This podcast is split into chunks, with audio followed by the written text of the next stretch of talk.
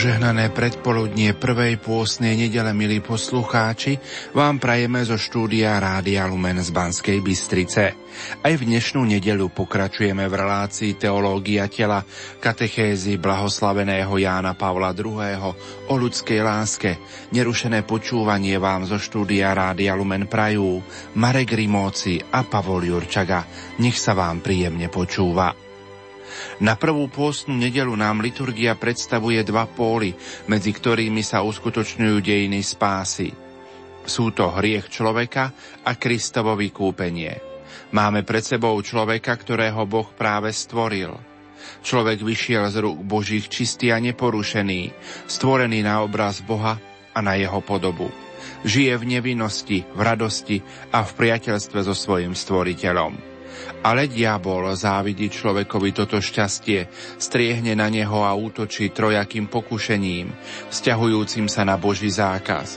Nebude žije zo stromu poznania dobrého a zlého, pretože od dňa, ktorom by si z neho jedol, musí zomrieť. Je to pokušenie neveriť Božie slovo. Nie, nezomriete. Je to pokušenie k píche. Budete ako Boh. Napokon pokušenie k neposlušnosti. Prvé dve otvárajú cestu k tretiemu a človek padá prestúpiať zákaz Boží. Klamlivé slová, ktorým neodporuje, ho priťahujú. Človek neodolal vidine, že bude ako Boh, hľadal svoju veľkosť mimo Božieho plánu a tak sa zrútil do priepasti strhnúť za sebou celé svoje potomstvo. Boh však vie, že človek bol oklamaný. Hoci ho potrestal, predsa však mu prislúbil spasiteľa, ktorý ho vyslobodí od poblúdenia a od hriechu. Toľko myšlienka k dnešným liturgickým čítaniam. Už o chvíľu dáme slovo otcovi Štefanovi Novotnému, rektorovi kňazského seminára svätého Karola Boromejského v Košiciach, ktorý nám dnes bude rozprávať na tému prvotná nahota, hamblivosť, rozmer sebadarovania a snubný význam tela.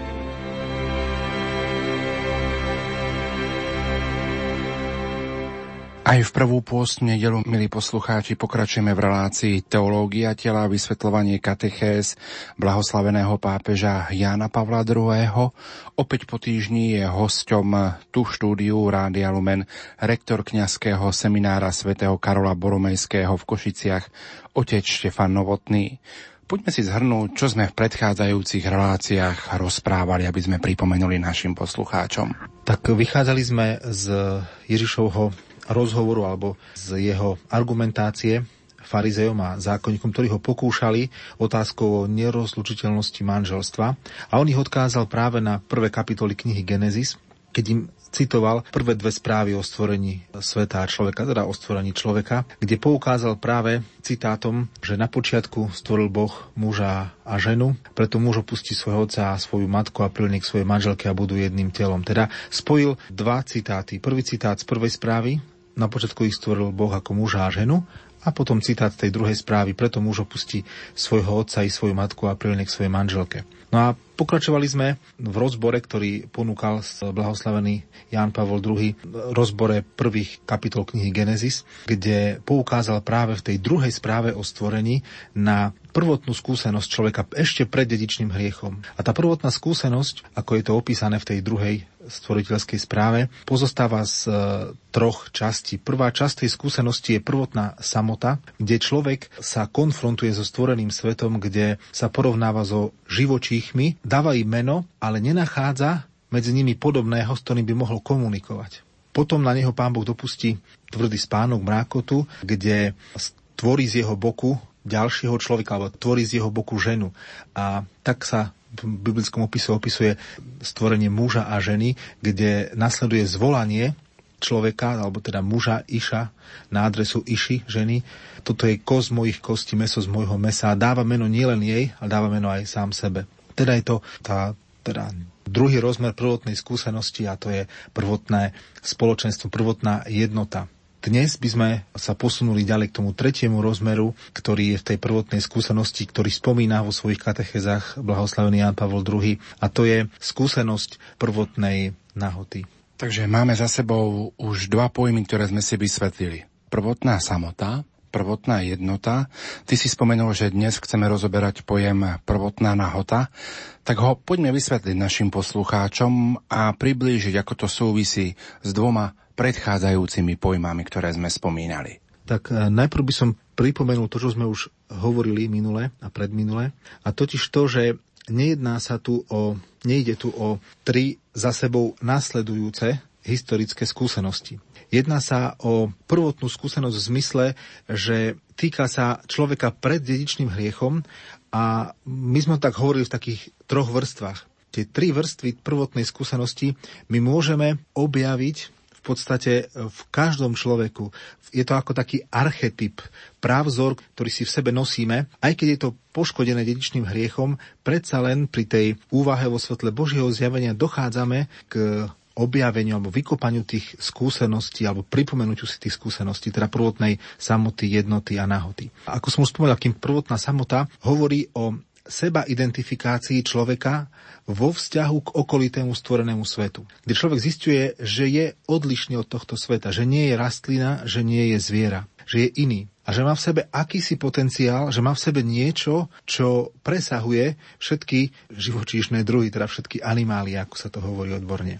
No a prvotná jednota na to nadvezuje v tom stvorení človeka ako muža a ženy, kde zrazu je ten objav komunikácie. Zrazu môže človek, teda muž, nachádza v žene seba samého a žena nachádza v mužovi seba samú. Tá vzájomná, vzájomná jednota je vyjadrená aj v tom biblickom texte slovami a v tom zvolaní preto muž opustí svojho otca i svoju matku a prilipne k svojej manželke alebo prilne k svojej manželke a budú jedným telom. Teda dve tela tvoria jedno telo. Je tá, tam naznačená tá komplementarita, to doplňanie sa muža a ženy v tej prvotnej skúsenosti. No a náhota na to nadvezuje hneď ďalším veršom, 25. veršom 2. kapitole knihy Genesis, kde sa píše a obaja, Adam i jeho žena, boli nahí a nehambili sa jeden pred druhým.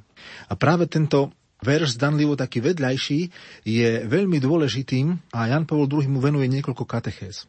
Prečo je taký dôležitý tento, tento verš a tá nahota? Na prvom mieste treba povedať, že nejde tu o nahotu v naturalistickom zmysle. Že niektorí totiž by to tak interpretovali, že jedná sa vlastne v podstate o niečo, čo môžeme vidieť v primitívnych kmeňoch v Afrike alebo v Amazónii, kde chodia v podstate nahy a nehanbia sa, lebo nie sú ako civilizácia teda rozvinutí.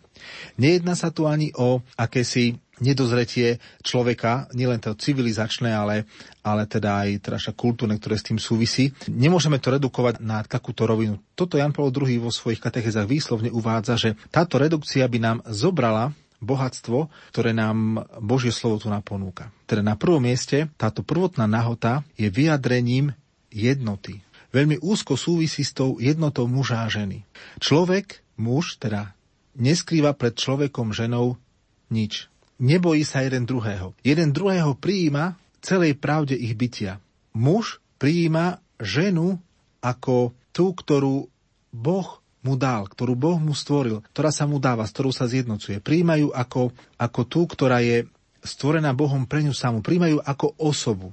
Takisto žena príjma muža ako osobu. A tu je práve základ toho, čo nazývame spoločenstvo osôb, komunio personárum. Teda tá prvotná nahota muža a ženy a prvotná jednota, tá je to nahotou, sú vyjadrením spoločenstva osôb, nie spoločenstva predmetov. A práve poznámka o tej, o tej handblivosti nám pomáha, alebo o, o tom nehandblí sa jeden pred druhým, alebo teda nebol tam prítomný ten stud, nám hovorí o veľmi dôležitom rozmere toho vzťahu. O vzťahu medzi mužom a ženou ako vzťahu, ktorý ich, e, ich buduje, ktorý vytvára tú skutočnosť, že platí o nej, že bolo to veľmi dobre. Vytvára to, čo nazývajú potom teológovia prvotnú nevinnosť, alebo teda prvotnú blaženosť. A my prichádzame k ďalšiemu pojmu, ktorý máme, hamblivosť alebo stud. Ako to môžeme našim poslucháčom priblížiť, vysvetliť? V minulej relácii som spomínal pri tejto téme, že máme dvakrát spomínanú nahotu pred hriechom a po hriechu.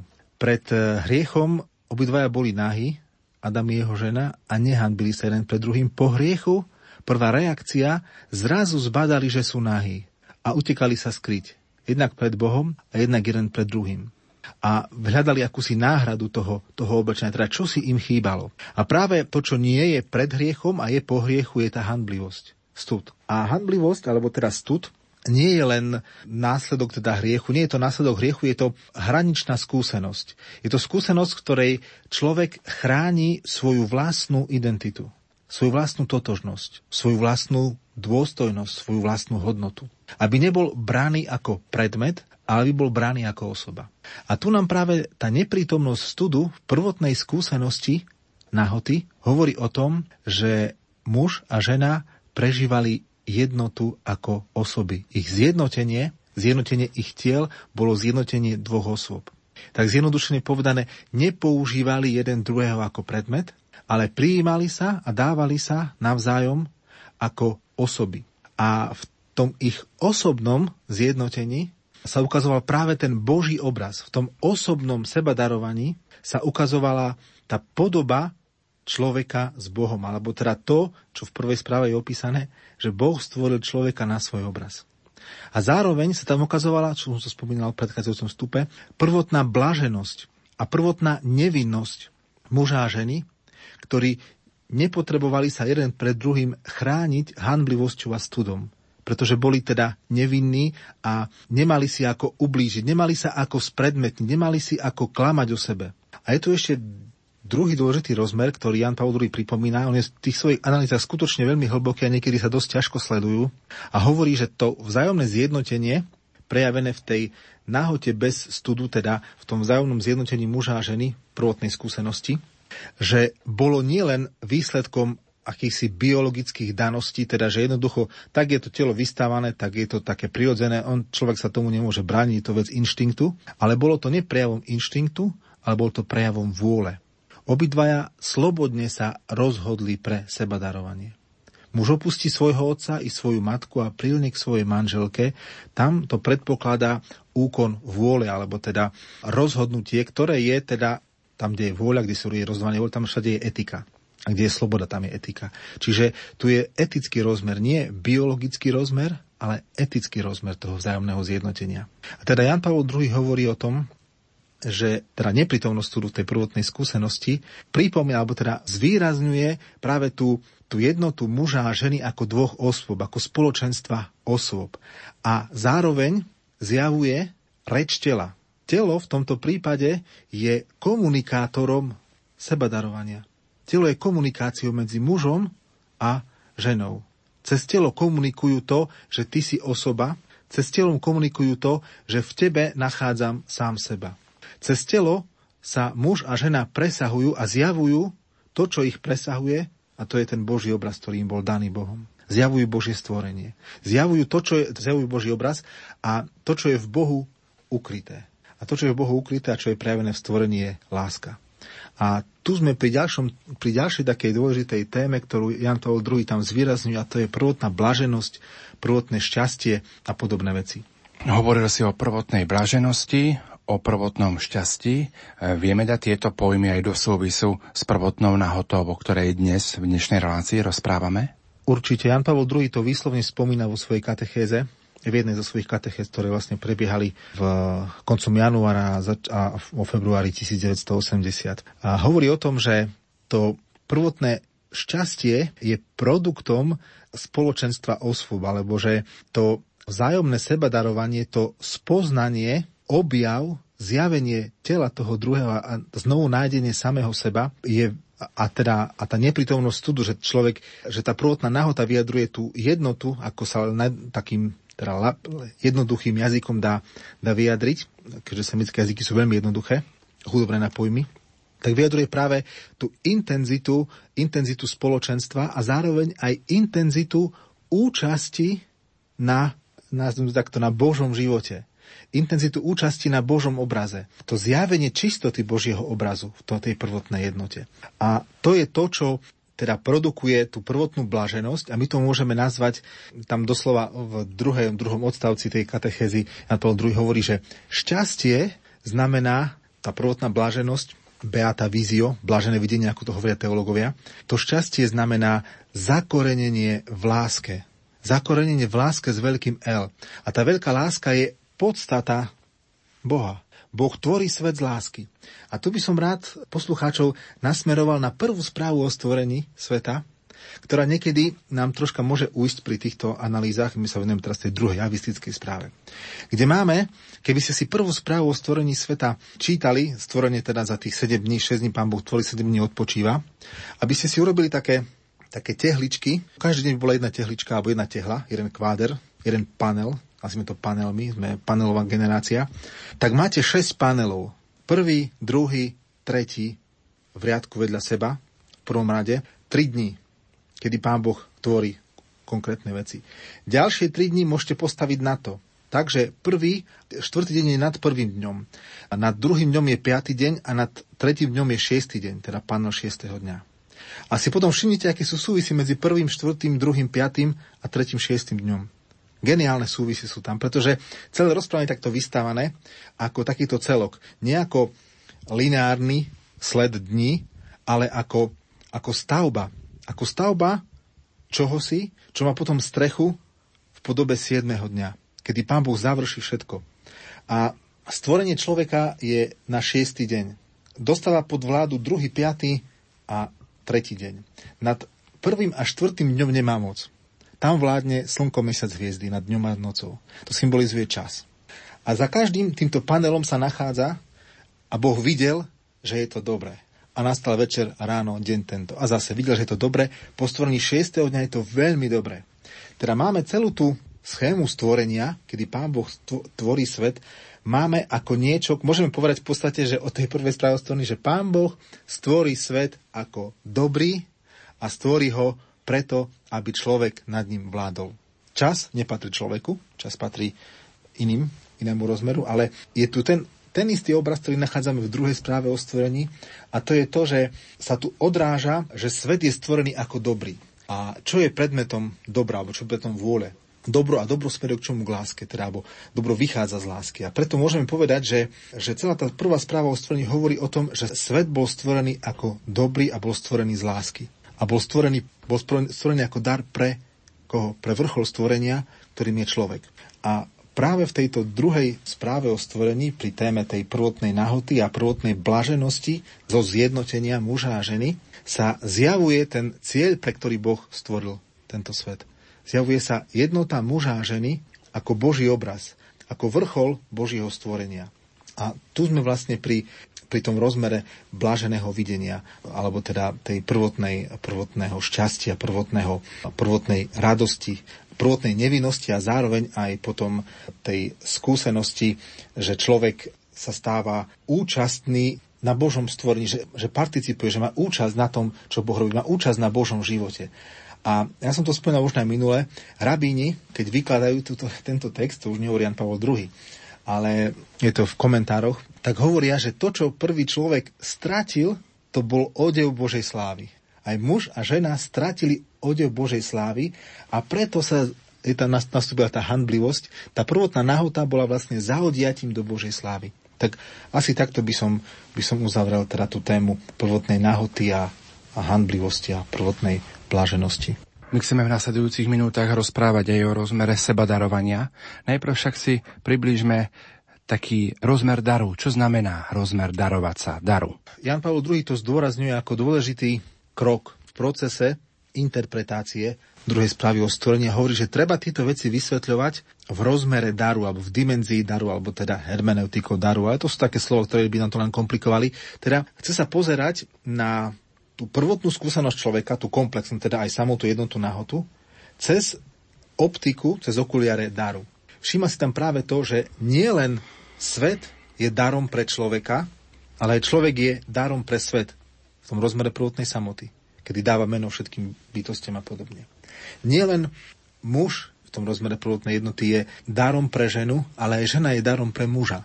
A to, čo je tu spoločné, je práve ten rozmer daru. A v tom vzájomnom seba darovaní sa zjavuje to, čo sa nazýva aj snubný význam tela. Že telo človeka hovorí, je komunikáciou osôb, ktoré sa jeden druhému dávajú. Je to komunikácia, ktorá je vzájomná a ktorá je bytostne dôležitá preto, aby človek ako muž sám seba pochopil a človek ako žena sama seba pochopila. No a z toho potom vyplývajú ďalšie teda rozmery, že človek začína chápať práve cez ten rozmer vlastného sebadarovania, začína chápať alebo teda komunikovať s Bohom. A to už je ten rozmer prvotnej nahoty, kde nie je ten stud. Čo berie prvotný hriech? Berie práve tú priezračnosť komunikácie cez telo medzi človekom a človekom, medzi človekom a svetom, medzi človekom a Bohom. A prichádza zrazu a zrazu sa hanbia jeden pred druhým, skrývajú sa pred Bohom, robia si najprv teda tie šaty, potom sú im dané tie šaty a tak ďalej a tak ďalej, to vieme už v tom ďalšom rozprávaní. Čiže asi toto je, je to veľmi kľúčový pojem, teda snubný význam tela. Na neho sa potom odvoláva Jan Pavel II, keď hovorí, že aj napriek hriechu my môžeme skrze svoje telo zakúšať akési korene práve tejto pravdy o našom tele. A vždy, keď človek autenticky pristupuje k druhému ako k osobe, vždy sa tam odohráva akési echo tej prvotnej, prvotnej skúsenosti keď to tak povedať, zjednodušenie prvotnej skúsenosti z rája.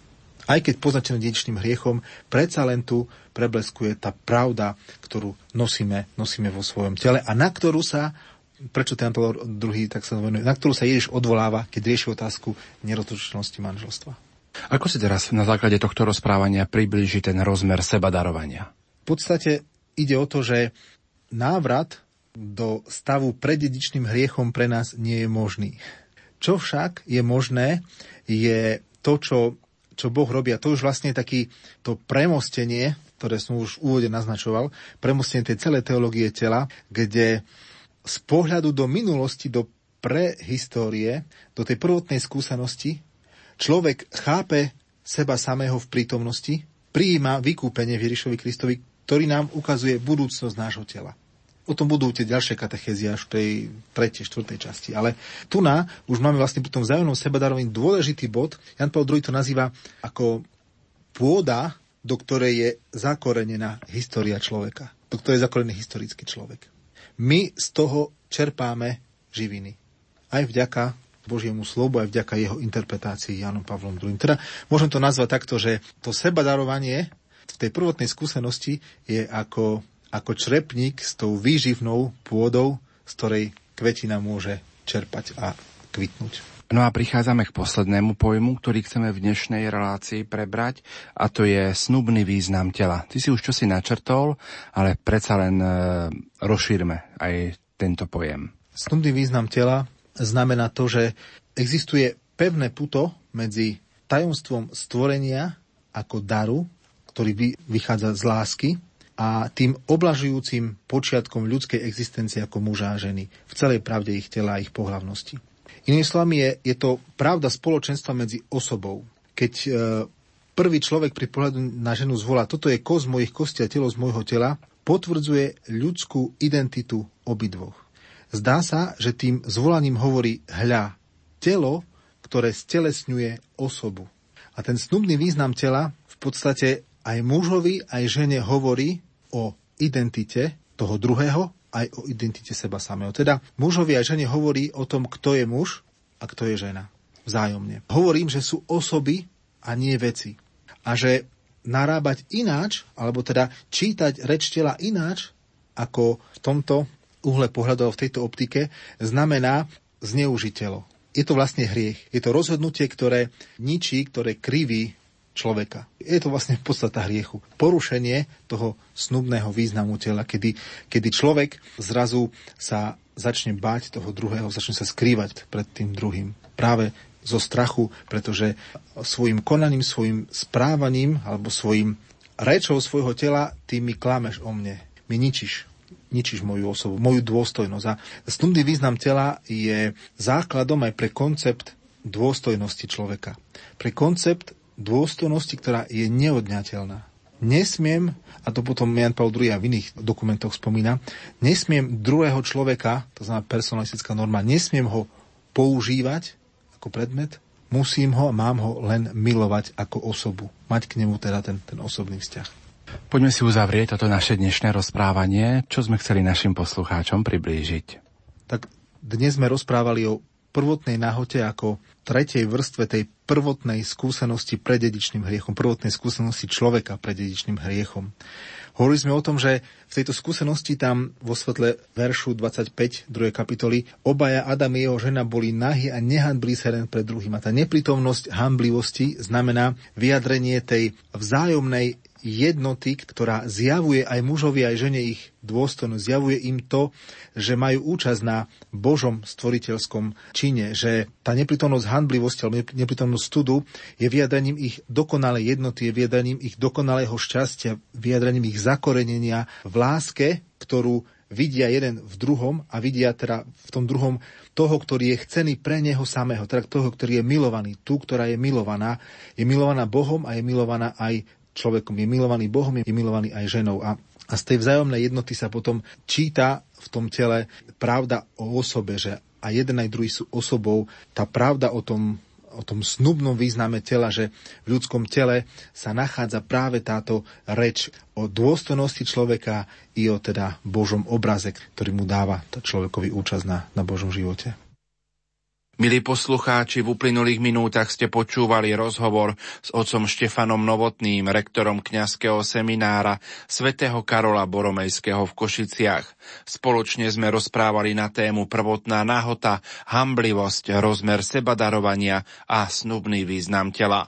Otec Štefan Novotný bude hostom aj o týždeň a našou témou bude spoločenstvo osôb, telo ako subjekt svetosti.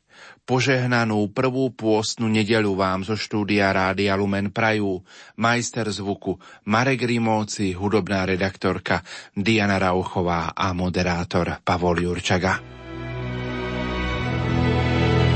Jaką spod brzez wypłakana skrycie Tak śmierć ma sens i ma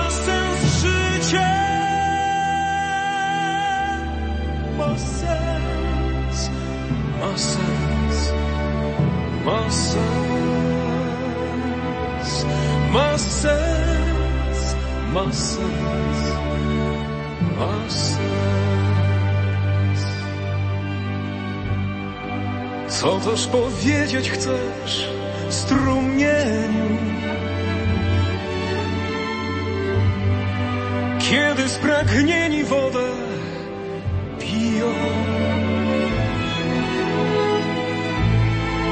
kiedy z nazwiska ich imienia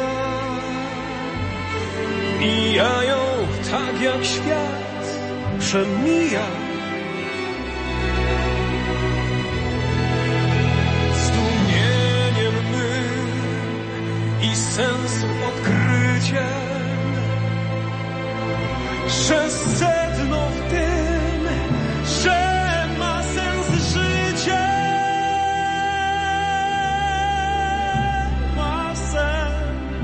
my sense, my sense,